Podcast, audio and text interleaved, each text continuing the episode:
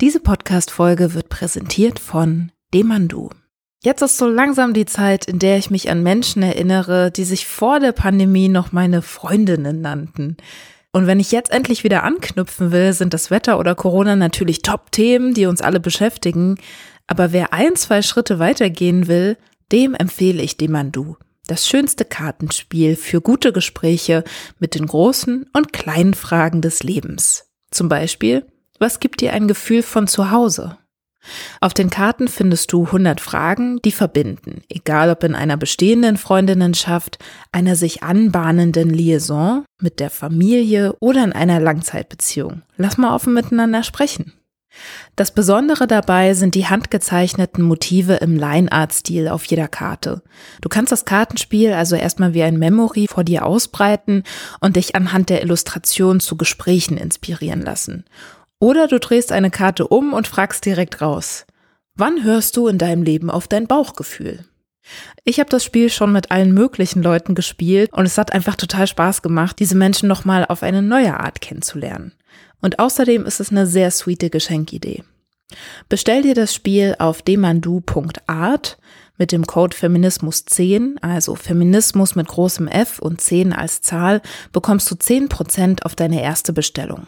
Demandu für alle, die mehr wollen als Smalltalk.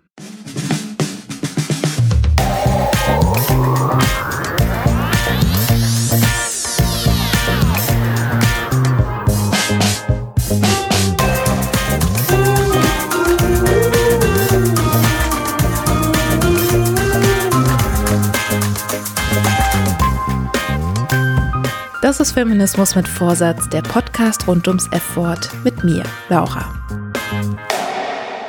Während es in der 18. Folge mit Medu Tavarasa darum ging, feministisch zu diskutieren und Sprachlosigkeit zu begegnen, wenn dir mal wieder jemand mit der Sexismuskeule vor den Latz knallt, soll es in dieser Folge darum gehen, sich mit anderen Menschen zu verbünden, die diskriminiert werden. Also diesmal geht's nicht darum, dass du betroffen bist und super schlagfertig sofort reagierst und dich verteidigst, sondern dafür sorgst, dass die Welt auch für andere ein angenehmerer Ort zum Leben wird. Also wie immer eine mini kleine Aufgabe, gar kein Thema, was eine Podcast-Folge sprengen würde, aber ich habe ja Verstärkung. Ich habe hier vier Tassen stehen, einmal Kaffee, einmal Tee, einmal Orangensaft und Wasser. Geil. Sehr gut. ich mache das ja nicht zum ersten Mal heute. Natürlich bin ich bestens versorgt. Ja, Medu ist wieder dabei. Was auch heißt, dass jetzt der Zeitpunkt wäre, dir erstmal die 18. Folge anzuhören, falls du das noch nicht getan hast.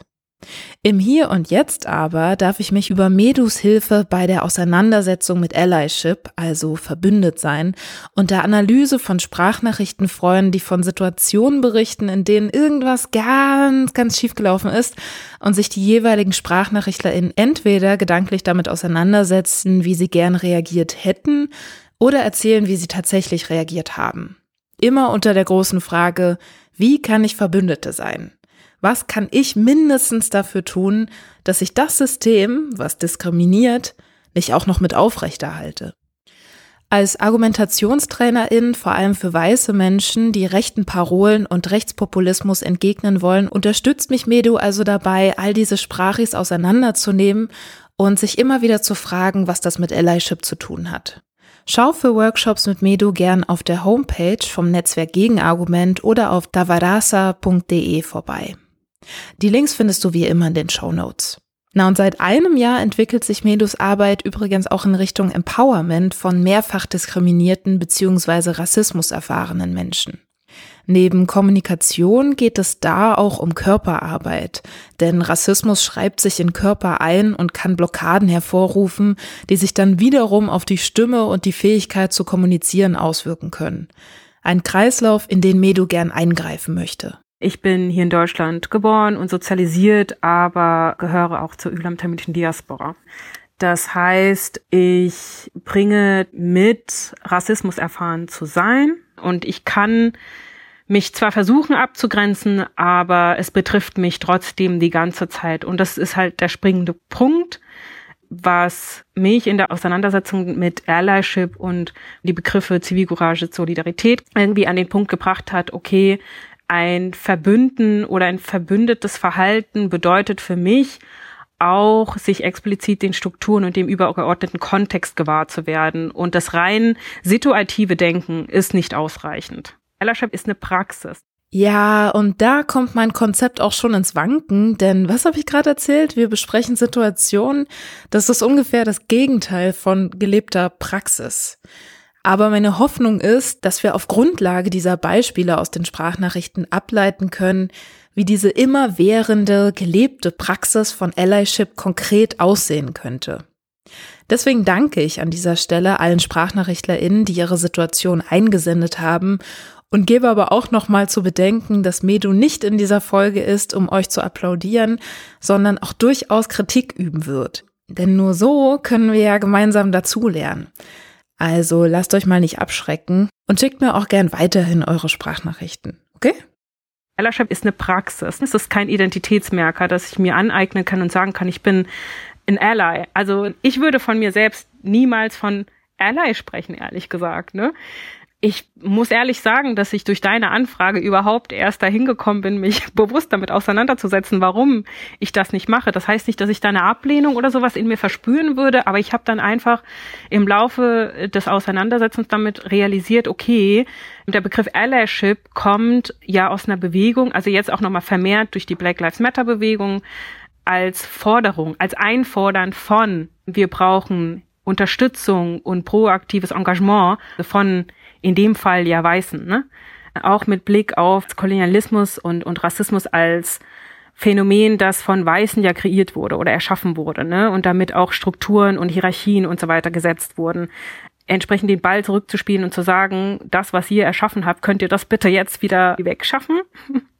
Also es ist nicht unsere Verantwortung, das zu machen. Wir leiden darunter jeden Tag und wir sind von Gewalt betroffen jeden Tag, die Muster und Strukturen des Systems zu durchbrechen. Dafür brauchte es einfach Verbündete. Aber ich finde es problematisch an der Stelle, wo sich der Begriff angeeignet wird und man sich selbst als Ally bezeichnet da frage ich mich, welche Motivation steckt dahinter? Also geht es darum zu helfen oder geht es darum zu sagen, ich finde dieses System, wie es gerade ist, nicht vertretbar. Ich finde das einfach scheiße, auf gut Deutsch. Und es stört mich. Ich möchte mich damit beschäftigen und auch proaktiv mich engagieren. Und diese Art von Motivation ist nochmal anders gelagert als ein bloßes Helfen. Und das grenzt für mich Allyship gewissermaßen von Zivilcourage und Solidarität ab. Bei Allyship geht es um Verantwortung. Das System und die Rahmenbedingungen sind gesetzt. Ich verorte mich darin mit Privilegien und Macht so, dass ich merke, okay, ich habe einfach ganz natürlich Zugänge zu allen möglichen Bereichen der Gesellschaft A und B erlebe nie Gewalt, was zum Beispiel Rassismus-Erfahrene nicht so sehen können. Und daraus entsteht eine Verantwortung mich mit meinen Privilegien und meiner Machtpositionierung in dieser Gesellschaft mit einzubringen, proaktiv. Und was genau das sein könnte, darauf können wir ja dann vielleicht, während wir uns auch die Sprachnachrichten dann nochmal anhören, kommen. Wir steigen einfach mal direkt ein in die erste Sprachnachricht. Bei mir gab es vor einigen Monaten folgende Situation. Ich saß in einer Gruppe mit circa acht, neun Menschen und in dieser Gruppe hat sich auch eine Transperson befunden und diese wurde von einem anderen Mitglied der Gruppe mit dem falschen Pronomen angesprochen und hat diese Person dann eben nicht berichtigt und das habe ich dann getan. Die Person hat sich dann auch bei der betroffenen Person entschuldigt und leider hatte ich nicht die Möglichkeit, nochmal mit der Person zu zweit zu sprechen. Im Nachhinein habe ich mich eben gefragt, ob ich überhaupt berechtigt gewesen bin, einzuschreiten. Habe mich dann aber auch gefragt, ob es nicht auch meine Verantwortung ist, als nicht betroffene CIS-Person Menschen auf Diskriminierung hinzuweisen, weil vielleicht hat die betroffene Person ja auch irgendwie nicht genug Kraft, was zu sagen oder einfach auch gerade keinen Bock so auf Diskussionen, die dann ja entstehen könnten. So, in dieser Folge hört man so eine Unsicherheit heraus mit Blick darauf, bin ich überhaupt berechtigt dazu, etwas zu sagen? Und wenn ja, was? Und wie kann ich sicher gehen, dass äh, meine Hilfe überhaupt gewünscht ist? Und im Endeffekt kann sich eine Person nie sicher sein, ob Hilfe gewünscht ist oder nicht. Ne? Also es wird immer eine Form von Unsicherheit geben im Raum, gerade wenn sich die Menschen nicht kennen untereinander. Ne? Also im besten Fall ist es so, dass die Leute sich kennen und schon ein paar Mal darüber gesprochen haben, was sie dann brauchen ähm, Bedürfnisse kommuniziert haben, Grenzen transparent gemacht haben. So mache ich das mit meinen weißen Verbündeten, dass ich einfach sage, hey, wenn so eine Situation entstehen sollte, dann würde ich mir von dir das und das wünschen. Aber das ist natürlich von Person zu Person komplett unterschiedlich. Ne? Also das, was mir hilft in der Situation, kann einer anderen Person schaden. So, und mit dem Mindset sollte man da reingehen. Und vor allem auch diese Erwartungshaltung an sich, alles richtig zu machen, Angst davor zu haben, irgendetwas falsch zu machen. Also diese Unsicherheit wird immer bleiben, weil die Situation immer unterschiedlich sein wird. Das heißt, man kann von vornherein gar nicht immer genau wissen, wie sowas verläuft, ja. Ich kann sagen, was mir mal passiert ist, als ich auf einer Party misgendert wurde, da hat eine Kollegin von mir einfach also es, wir haben auf Englisch miteinander gesprochen und die Person korrigiert gesagt, so they, them, ne? Also äh, Mede möchte mit they, them angesprochen werden. Und damit war es auch gut.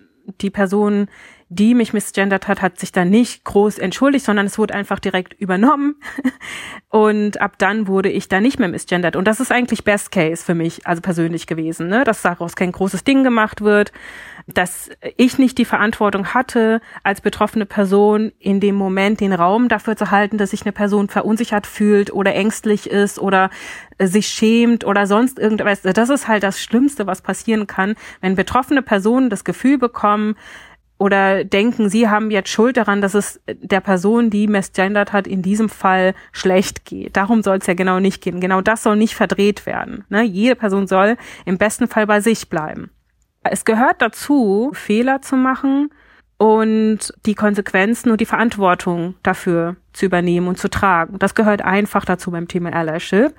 Im besten Fall kann man mit den betroffenen Personen im Nachhinein nochmal beieinander einchecken, ist alles okay bei dir? War das okay, wie ich das gemacht habe? Ohne validiert werden zu wollen für die Situation. Und außerdem so als Handlungsmöglichkeit, potenziell in Zukunft damit grundsätzlich umzugehen, verwendet alle einfach ständig Pronomen, also so bei der Vorstellung oder was, ne? Also selbst CIS-Personen, um einfach zu normalisieren, dass es verschiedene Geschlechtsidentitäten gibt. Und viele machen das ja schon, zum Beispiel Instagram-Handles sind jetzt irgendwie jede, also die meisten Personen tragen da ihre Pronomen mit ein, ob CIS, nicht-binär, trans oder was anderes. Ne? In E-Mail-Signaturen habe ich das schon gesehen. Das ist das, was mir jetzt gerade dazu einfällt. Ich habe dem gar nichts hinzuzufügen, ehrlich gesagt. Vielen Dank. Ja, und weiter geht's. Als ich in der Grundschule war, gab es ein Mädchen in unserer Klasse und die wurde irgendwie gebodyshamed von der gesamten Klasse. Es hat damit angefangen, dass sich ein paar Popular Boys über sie lustig gemacht haben und dann haben immer mehr Leute Witze über sie gemacht und im Endeffekt hat sich die ganze Klasse gegen sie gestellt. Es gab natürlich immer die Leute, die natürlich nichts gesagt haben, so wie ich zum Beispiel. Ich habe nichts gegen sie gesagt, aber ich habe halt auch nichts dagegen unternommen, gegen diese Mobber. Das heißt, ich bin für mich selbst irgendwie doch ein Mittäter. Und bis heute bin ich wirklich, wirklich enttäuscht von mir. Und ich ärgere mich einfach total über mich selbst, dass ich nichts dagegen unternommen habe. Klar, wir waren irgendwie acht oder sieben oder was weiß ich. Aber trotzdem hätte man sich gegen diese Kinder stellen sollen und vielleicht einfach sich für das Mädchen einsetzen sollen, weil ich glaube, das hat sie wirklich berührt. Sie hat auch, auch im Endeffekt die Schule verlassen, was für uns alle ein großer Schock war, weil wir das eigentlich gar nicht so richtig mitbekommen haben, dass sie das so berührt hat. Ja, ähm, das Besondere an dieser Sprachnachricht ist, dass da schon ziemlich, ziemlich klar auf den Punkt gebracht wird, was Mobbing ist oder ab wann Mobbing losgeht, ne? Und, und welche Tragweite beziehungsweise Folgen für Betroffene davon irgendwie mit einhergehen. Was mir jetzt persönlich auch nochmal wichtig ist, ist noch etwas schärfer zu formulieren, dass Mobbing in diesem Fall nicht nur ein, diese Person war berührt davon, gemobbt zu werden, sondern das Kind hat irgendwie dadurch ja auch so einen gesamtbiografischen Einschnitt erlebt und musste sogar die Schule wechseln. Das heißt, irgendwie kann man schon davon ausgehen, dass es nicht nur sich mal kurz schlimm angefühlt hat, sondern dass das betroffene Kind psychisch mental extrem davon mitgenommen war, bis hin zu musste die Situation verlassen, musste die Schule verlassen. Und das ist was, was Menschen nachhaltig prägt, bis hin zu auch traumatisieren kann. Mobbing ist einfach Gewalt, es ist Sprachgewalt und macht was mit den Menschen. Mhm. Und ist auch nicht selten. Genau. Oder? Ne? Also ich glaube, jeder, der in die eigene Schulzeit zurückschaut oder noch in der Schulzeit drin steckt, wir alle kennen diese Situation, wir alle kennen diese Menschen, vielleicht sind wir selber die Personen, die davon betroffen sind. Also finde ich echt ein extrem schlimmes Beispiel einfach für, für etwas, was so normalisiert ist, weil es überall ist. Und es ist ja schon immer so ein bisschen die Frage, wie viel Verantwortung kann man Kindern dann da überhaupt geben? Andererseits müsste ja dann auch der Rahmen einfach viel unterstützender und klarer dafür sein, wie man damit umgeht oder dass sowas gar nicht erst entsteht, ne? Mhm ja, Mobbing ist ja jetzt auch nicht etwas, was nur in der Schule passiert, sondern auch im Arbeitskontext zum Beispiel, Stimmt. in der Familie, in Bekanntenkreisen. Also es kommt ja überall vor und ich habe es auch selbst erlebt und auch gesehen, so wie du gerade gesagt hast. Natürlich kennen wir es alle. Ne? Und das Ding ist, was ganz, ganz schlimm für Betroffene in dem Moment ist, ist, sich selbst einzugestehen, dass sie gemobbt werden. Mhm. Und das ist ab einem bestimmten Alter vielleicht was, wofür Menschen auch selbst Verantwortung übernehmen können dann für sich selbst einstehen können und selbstwirksam handeln können, das ist im Kind- und Jugendalter etwas schwieriger. Und da hast du recht, da kommt es auf die Rahmenbedingungen an. Ne? Und ich habe mich ja, mir da so ein paar Sachen zu angelesen und bin dann für mich persönlich zu dem Entschluss gekommen, die Verantwortung trägt da schon auch die Institution, ne? Lehrpersonen, SozialarbeiterInnen. Bei mir hieß es in den 90ern noch VertrauenslehrerInnen, an denen die man sich wenden konnte. Stimmt. In meiner Schule gab es auch Vertrauenslehrer, VertrauenslagerInnen, aber also mir hat sich damals dieses Konzept überhaupt nicht erschlossen. Also das war dann halt irgendeine Mathelehrerin oder so, ne? Und also ich wäre nie auf die Idee gekommen, dieser Person dann mein Leid zu klagen also allein ja durch diese Hierarchie und auch durch diese Randomness, also keine Ahnung, wie man Vertrauenslehrerin wird. Also gewählt habe ich da, glaube ich, nie irgendwen. Also so eine externere, unabhängigere Stelle, aber das ist ja auch oft dann sowas, dann kennt man die wiederum nicht und dann als junge Person zu irgend so jemand Fremden hinzugehen, ist dann auch wieder strange. Also ist schon eine sehr vertrackte Situation, ne? Ja, das stimmt allerdings, das stimmt allerdings. Mhm. Und oft entsteht oder besteht auch überhaupt so eine Distanz ne, zwischen Autoritätsperson und der Schülerin selbst. So. Voll. Es gibt diese große Hemmschwelle und diese große Hürde, sich überhaupt zu zeigen. Und es geht in der Schule halt viel um Anpassung und sich unterordnen und Regeln befolgen. Und auch das muss eigentlich in einer macht- und herrschaftskritischen Institutionen, wie Schule sie ja eigentlich sein sollte, mit thematisiert werden. Bis hin zu, was ist Mobbing? Ab wann geht es los? Und zu zeigen, dafür gibt es Anlaufstellen, Anlaufpersonen und es gibt Konsequenzen. Ne? Also das Schlimmste, was ich auch ständig sehe im Umfeld, aber auch in der Politik, das Ausbleiben von Konsequenzen. Das darf halt nicht sein, weil es einfach am Ende irgendwie auch um Menschenleben geht. Und Dazugehörend, finde ich, sind das Besprechen von Bodyshaming, Körpernormen, das Thematisieren von Vielfalt von Körpern, bis hin zu betonen, dass Körper gleichwertig sind, egal wie sie sind, auch aus einem ebelistischen Hintergrund heraus zu beleuchten. In der Schule aber auch zu Hause. Ne? Also mir ist es mal passiert, dass ein Kind, das drei Jahre alt war, die erziehungsberechtigte Person stand daneben, hat ähm, auf mich gezeigt und auch mich direkt angesprochen gesagt, du hast so viele Haare auf deinem Arm. Ich hätte mir gewünscht, dass die Person das aufgreift und direkt thematisiert und sagt, das ist alles gleichwertig, manche Menschen haben mehr Haare, weniger Behaarung und so weiter und so fort, das ist alles schön guck mal, wie es bei dir ist, guck mal, wie es bei mir ist oder so. Hätte ich mir gewünscht. Aber das Thematisieren davon blieb aus. Und es blieb an mir hängen. Und dann habe ich den Job übernommen in dem Moment. Und das fand ich nicht cool. Ne? Und das zeigt einfach, wie wichtig Erziehung einfach ist. Kinder bekommen ganz, ganz, ganz, ganz früh mit, dass es eben dieses eurozentrische Schönheitsideal gibt, dass es einen Unterschied gibt zwischen Hautfarben und Behaarung und so weiter und so fort, was gut ankommt, was nicht. Ne? Es muss einfach auch frühzeitig thematisiert werden. Und weil du jetzt auch gerade nochmal den Arbeitskontext angesprochen hattest, da, da dann wahrscheinlich eher erwachsene Menschen betrifft, gibt es ja dann doch auch noch mal andere Handlungsspielräume. Ich weiß noch von einem Freund, dass er dann so ein Mobbing-Tagebuch geführt hat. Der wurde von seiner Chefin gemobbt und da ging es dann eben darum, das tatsächlich erstmal zu dokumentieren. Ich weiß aber gerade gar nicht, für welche Stelle dann überhaupt. Also was, vielleicht gab es da eine Art Betriebsrat oder so. Ne? Also manchmal gibt es ja dann so unabhängige Stellen innerhalb von Institutionen nochmal, an die man sich da wenden kann. Ah, das stelle ich mir vor, ist bestimmt oft auch nochmal so eine Hürde, dann überhaupt ja halt zu wissen, wer überhaupt die Ansprechperson ist. Ja, im besten Fall sind das auch irgendwie KollegInnen füreinander, ne? Ansprechpersonen. Also ich hatte das auch in einem Fall, dass versteckt beziehungsweise direkt, indirekt irgendwie Mobbing im Raum mhm. war, aber man konnte nicht den Finger drauf packen. Mhm. Und das ist ja das große Potenzial, das Mobbing irgendwie mitbringt, dass es nicht immer sichtbar ist. Natürlich nicht. Das ist schwierig, aber mir hat das dann geholfen, mit verbündeten Personen im Team darüber zu sprechen und gemeinsam zu überlegen, was da denn gerade passiert, weil das ist einfach unfassbar schwer. Ja, voll. Allein dann Leute zu haben, die eben auch die Umgebung kennen, das kann ich nachvollziehen. Das ist, kann dann manchmal schon sehr heilend sein, einfach nur durch dieses, ja, ich weiß genau, was du meinst, oder? Ja, voll. Und als betroffene Person von Mobbing ist auch immer wieder die Frage, gerade am Arbeitsplatz, sich zu fragen, passiert das jetzt hier gerade wirklich oder bilde ich mir mhm. das komplett ein? Ne? Genau. Und das ist ja das, was den Mindfuck überhaupt erst herbeiführt und äh, für große Verwirrung stiftet.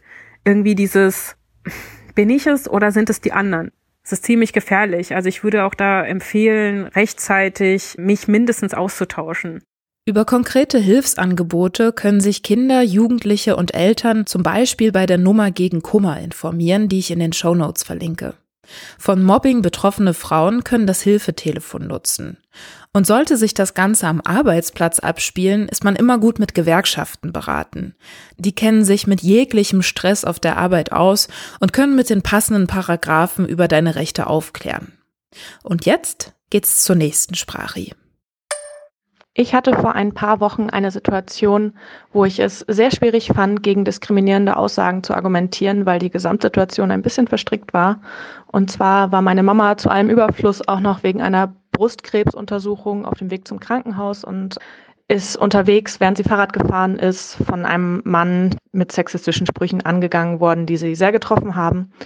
Im Nachhinein hat sie mir von der Situation erzählt und meinte dann, die Verbindung herstellen zu müssen zwischen dem vermeintlich migrantischen Äußeren des Mannes und diesen sexistischen Sprüchen, wo sie dann gesagt hat, naja, dann müssen die sich ja auch nicht wundern, von einem deutschen Mann wäre sowas doch nicht gekommen und was stimmt nicht mit denen.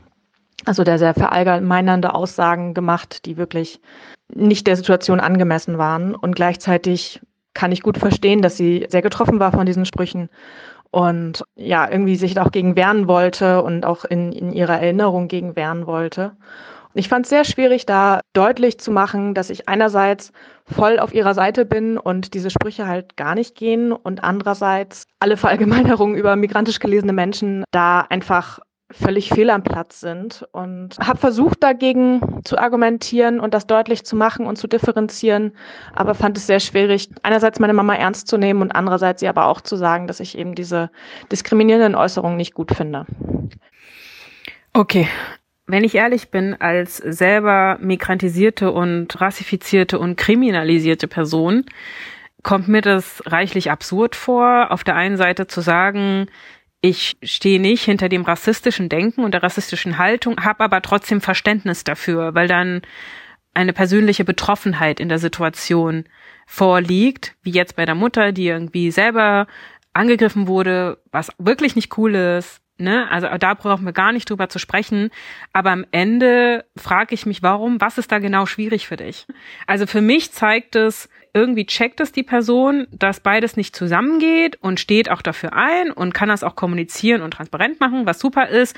Und trotzdem gibt es am Ende noch dieses, was sich nicht einfach bis zum Schluss nicht auflöst, ein Unbehagen gegenüber migrantisierten Männern, eventuell das noch zwischen den Zeilen mit transportiert wird. Und das ist problematisch, weil da die Haltung tatsächlich rassistisch ist.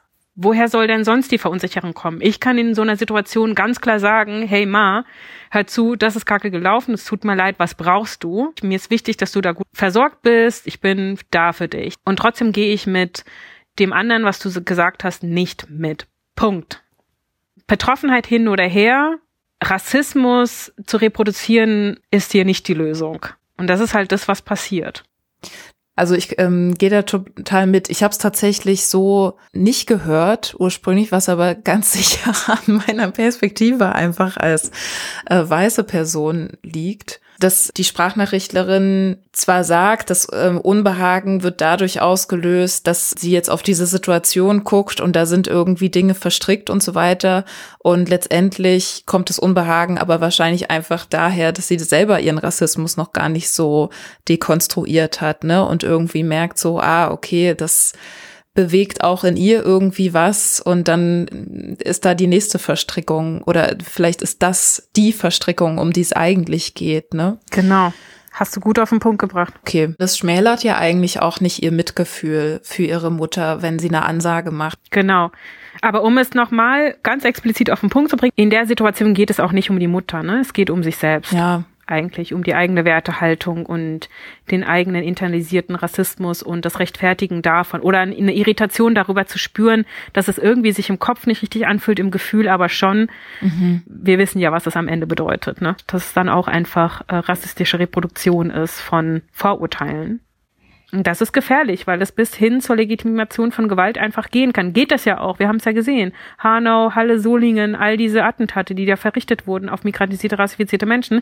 Also das ist ja, das klingt ja jetzt in dem Fall wie eine Lappalie, aber es kann halt wirklich zu brutaler Gewalt bis Tod einfach gehen, die dann vermeintlich auch okay, als okay dargestellt wird, weil wir, wir können das ja verstehen, wir haben ja Verständnis für Rassismus und die brauchen sich ja nicht zu wundern, wenn sie sich so und so verhalten, dass sie dann auch am Ende ermordet werden oder so. Das geht natürlich gar nicht, ne? Und ist sehr, sehr gefährlich. Bevor wir direkt in die nächste Sprache hier einsteigen, kommt mein großer Dank und freundlicher Aufruf in eigener Sache. Dieser Podcast wäre ohne die Menschen, die hier und da Euros via Direktüberweisung, PayPal oder Steady springen lassen, nicht möglich. Aber da das immer Schwankungen ausgesetzt ist, kann ich dir sagen, es ist nie zu spät, Arbeit zu unterstützen, die dir gefällt. In den Show Notes findest du die betreffenden Links, denn wirklich jeder Taler hilft.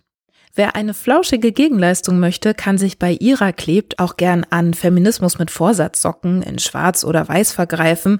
Und davon abgesehen freue ich mich natürlich immer über Bewertungen bei Apple Podcasts oder Spotify und wenn du Folgen an deine Liebsten oder auf Social Media teilst. Das hilft nicht nur anderen, den Podcast zu finden, sondern naja, auch die Message zu verbreiten. Weltretten mit Feminismen und so. Ne?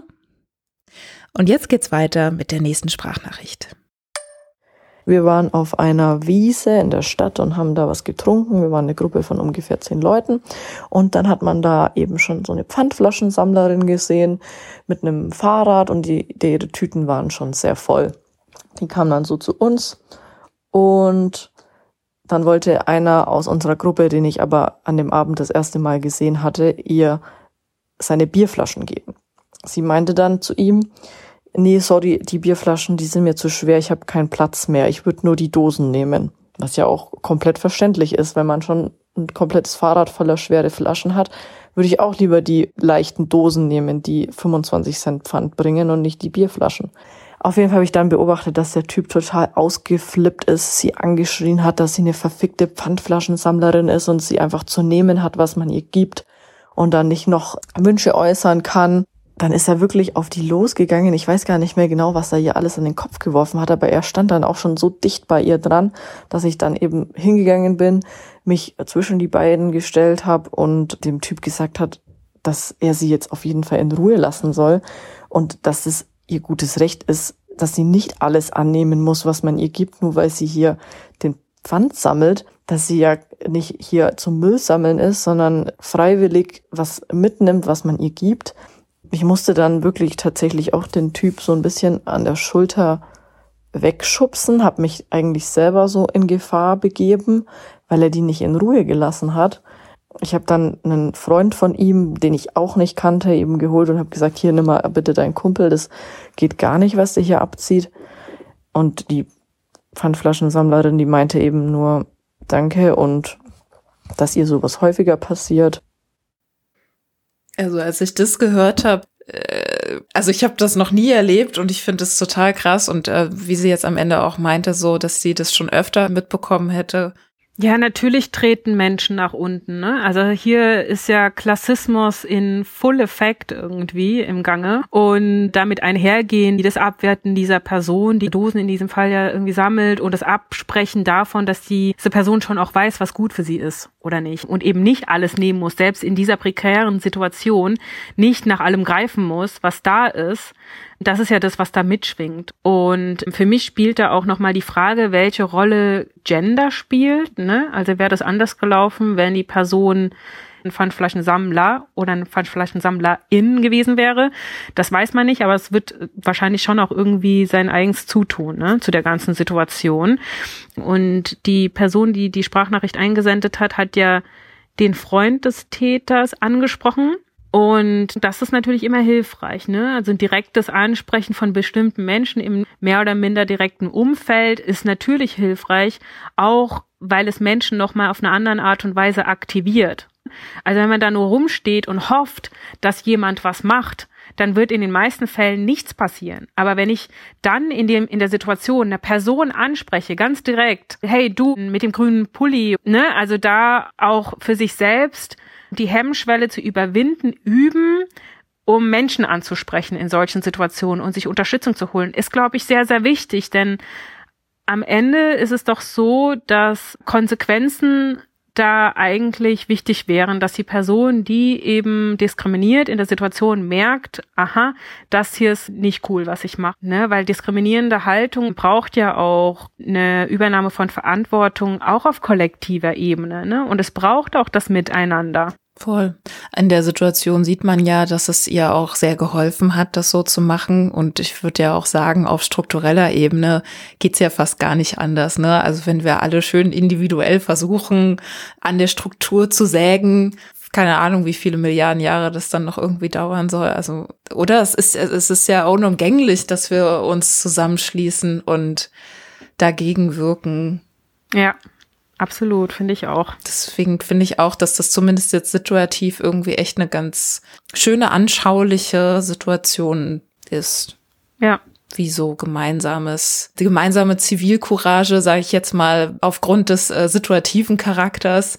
Aber so wie sie erzählt, klingt sie auch nach einer Person, die das doch auch sehr stetig mitdenkt. Kann ich jetzt mhm. natürlich mhm. nicht überprüfen, aber kommt mir so vor. Und weiter geht's. Ich hatte da mal eine Situation, das ist jetzt auch schon ein paar Jahre her. Da bin ich zur Arbeit gefahren mit der Straßenbahn und da war ein total komischer Typ mit in der Straßenbahn, der eine junge Mutter belästigt hat und hat versucht, das über das Kind aufzuziehen. So, oh ja, so ein süßes Kind und so eine heiße Mama dazu und wurde mit der Zeit halt richtig aufdringlich und richtig eklig. Aber dem Kind ist das halt nicht aufgefallen und ist da voll drauf angesprungen.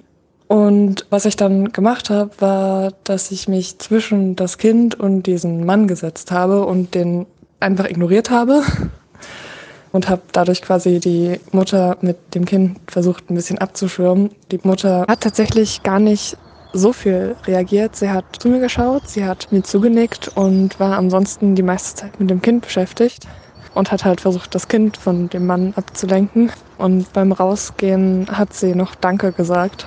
Was dann aber halt passiert ist, ist, dass dieser Typ sich an mich rangekrallt hat und mir noch zwei Umstiege gefolgt ist, bis ich den irgendwann abschütteln konnte.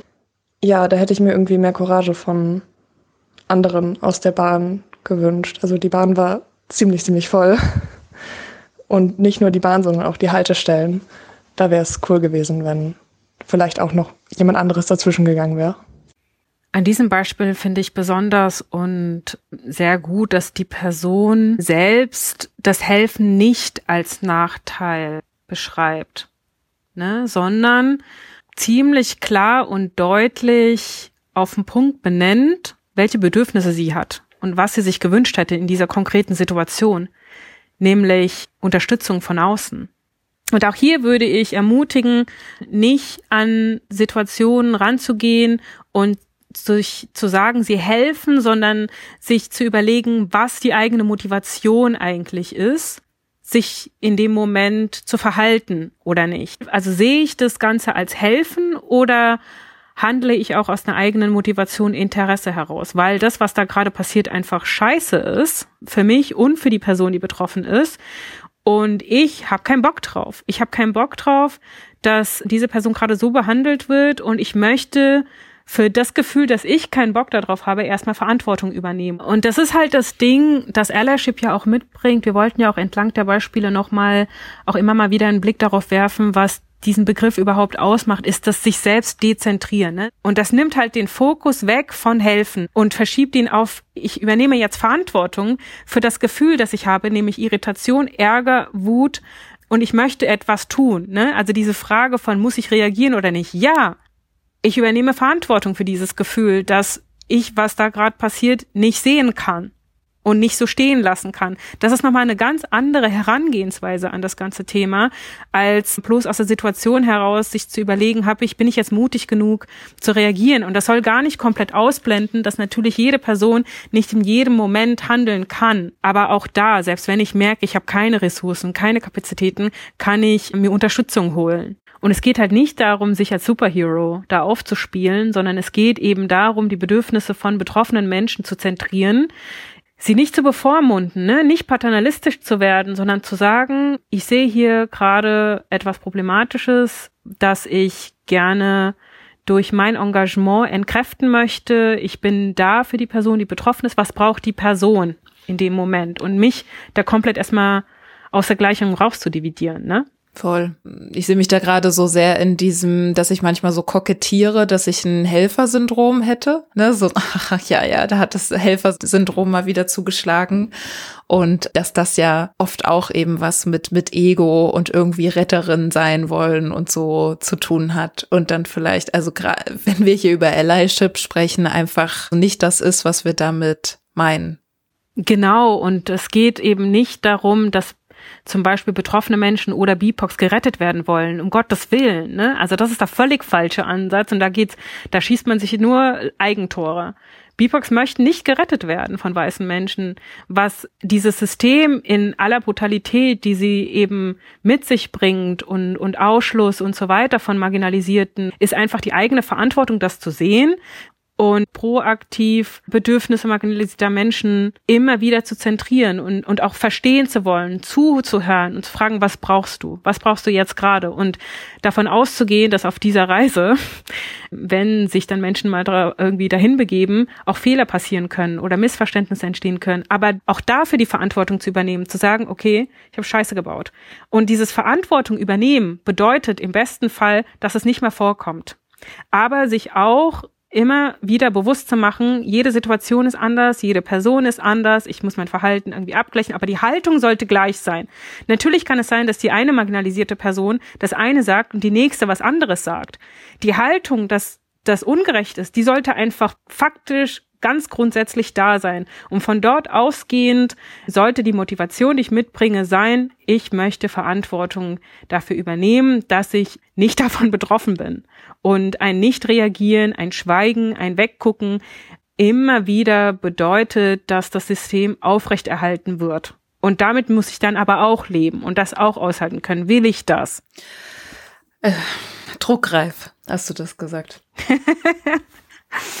Und damit kommen wir zur letzten Sprachnachricht. Naja, fast. Die letzte vom feministischen Tagebuch. Ich habe mich mehrfach jetzt schon sehr hilflos gefühlt im Angesicht von rassistischen Polizeikontrollen. Da ist es mir gerade als weißer Mann umso schwerer gefallen, irgendwie eingreifen zu können oder so. Oder zumindest auch mal nachzufragen auch weil ich selbst eventuell gefährdet sein könnte von der Polizei. Ich habe nicht so gute Erfahrungen gemacht. Andererseits, weil ich einfach nicht White Saviorism, also der weiße Retter sein will, der jetzt die BIPOC aus der Notlage befreit. Und das ist für mich ein schwieriger Zwiespalt, der mich durchaus immer wieder beschäftigt. Also ich höre da verschiedene Dinge raus. Zum einen die Aussage, die nicht direkt getroffen wird, aber zwischen den Zeilen für mich ziemlich, ziemlich deutlich rauszuhören ist, wir sind doch alle von Polizeigewalt betroffen. Die Aussage ist für mich so wo ich mir so denke, okay, du bist ein weißer Cis-Dude und bei Racial Profiling geht es um migrantisierte, rassifizierte, kriminalisierte Menschen und du stellst dich gerade mit auf die gleiche Stufe wie eine BIPOC-Person, die gerade von der Polizei gefilzt wird. Was willst du mir damit sagen? Weil das ist eine grobe Untertreibung dessen, was da passiert. Und es steht auch in keinem Verhältnis zueinander. Weil am Ende ist es dann trotzdem so, er ist ein weißer Cis-Dude, der weit weniger zu befürchten hat in dem Moment als die betroffene Person. Allein aufgrund der Positionierung. Wenn man sich das aus einer machtkritischen Perspektive anguckt, kann die weiße Person daran vorbeilaufen, das betrifft sie nicht. Und die BIPOC-Person wird irgendwie von der Polizei, wie auch immer, drangsaliert oder so. Und das ist für mich ein ziemlich, ziemlich schlechter Vergleich, der die Tragweite der Situation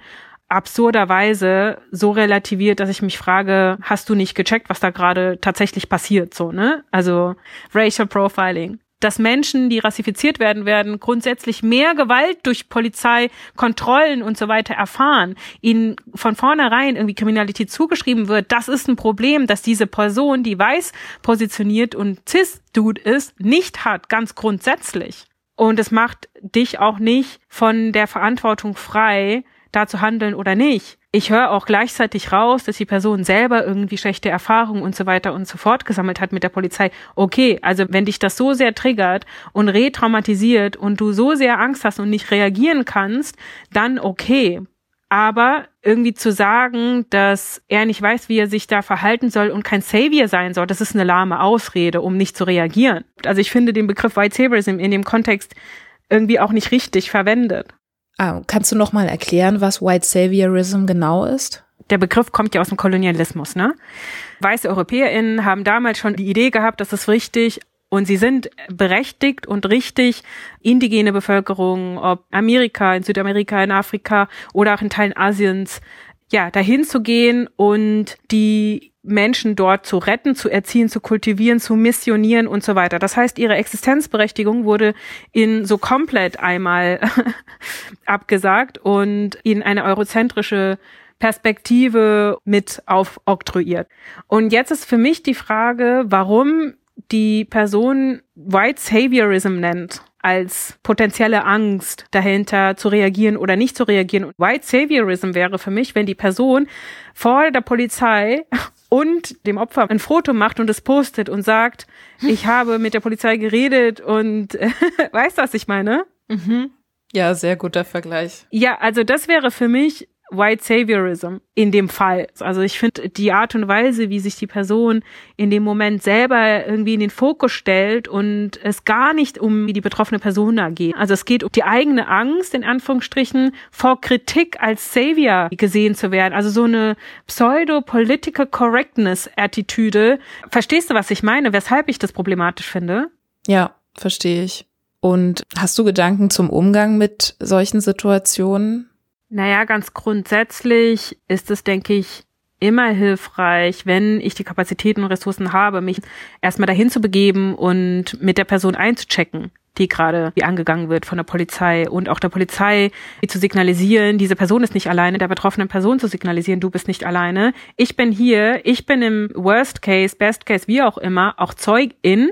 Das sind ja schon auch ganz wichtige Signale, die in dem Moment gesendet werden, in dem so eine Person sich dahinstellt. Und was soll die Polizei dann in dem Moment machen? Also die Polizei kann versuchen, ihn wegzuschicken, aber sie kann ihn ja selbst nicht mit Gewalt konfrontieren. Das wird dann ja auch nicht passieren. Oder ist das eine legitime Angst, die im Raum ist? Nein. Also es ist auch so ein bisschen bei Angst vorm Reagieren und irgendwo reingezogen werden, ist auch so ein bisschen die Frage, ist es wirklich Angst oder ist es was anderes, was dahinter steckt? Weil aus der Positionierung heraus würde ich sagen, ist sie maximal privilegiert und bekommt noch am wenigsten Shit mit in so einer Situation sichtbar zu machen, dass Racial Profiling, Rassismus problematisch ist, ne? Da hat Medu wohl recht. Denn ehrlich gesagt habe auch ich Widerstände, mich freiwillig in Situationen mit der Polizei zu begeben. Aber was genau soll mir passieren? Das ist wirklich keine rationale Angst, die ich da habe. Mit mir resoniert auch total, dass Medu meinte, dass Allyship bedeutet zu handeln, weil ich einfach grundsätzlich etwas gegen den Status quo tun möchte und nicht, weil ich für meine Heldinnen Taten gefeiert werden will. Und was das angeht, waren wir uns ehrlicherweise auch bei manchen Sprachnachrichten nicht sicher, inwieweit da jetzt unterschwellig ein Lob von uns gewünscht wurde oder ob die Personen wirklich offen für Kritik sind. Letztendlich glaube ich fest daran, dass eine klare, zum Beispiel antirassistische Haltung es einfacher macht, auch in vermeintlich vertrackten Situationen zu reagieren. Also ich kenne das auch, dass ich oft denke, boah, voll komplex, muss ich mir erstmal ein Bild von machen. Und das ist sicherlich auch oft total angebracht. Aber wenn dieses ewige Rumanalysieren dann dazu führt, dass ich gar nichts mache, dann doch lieber auf dieses Gefühl von, boah, ist das ungerecht und scheiße reagieren, als sich in Zurückhaltung zu üben. Das und ähnliches bedeutet ja genau dieses Privilegien nutzen. Was denkst du dazu? Schreib mir gern per Mail an feminismus mit Vorsatz at gmail.com oder auf Instagram unter Feminismus mit Vorsatz Podcast. Die Folge schließe ich dieses Mal wieder mit einem Eintrag ins feministische Tagebuch, in dem zwei Sprachnachrichtlerinnen von einem Besuch im Restaurant und mit ihrem persönlichen Umgang mit diskriminierenden Aussagen berichten.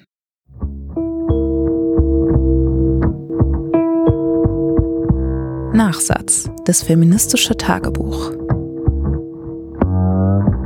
Hallo, hier sind Hanni und Tjorven und wir wollten von einer Situation berichten, die uns gerade im Urlaub in Österreich äh, widerfahren ist.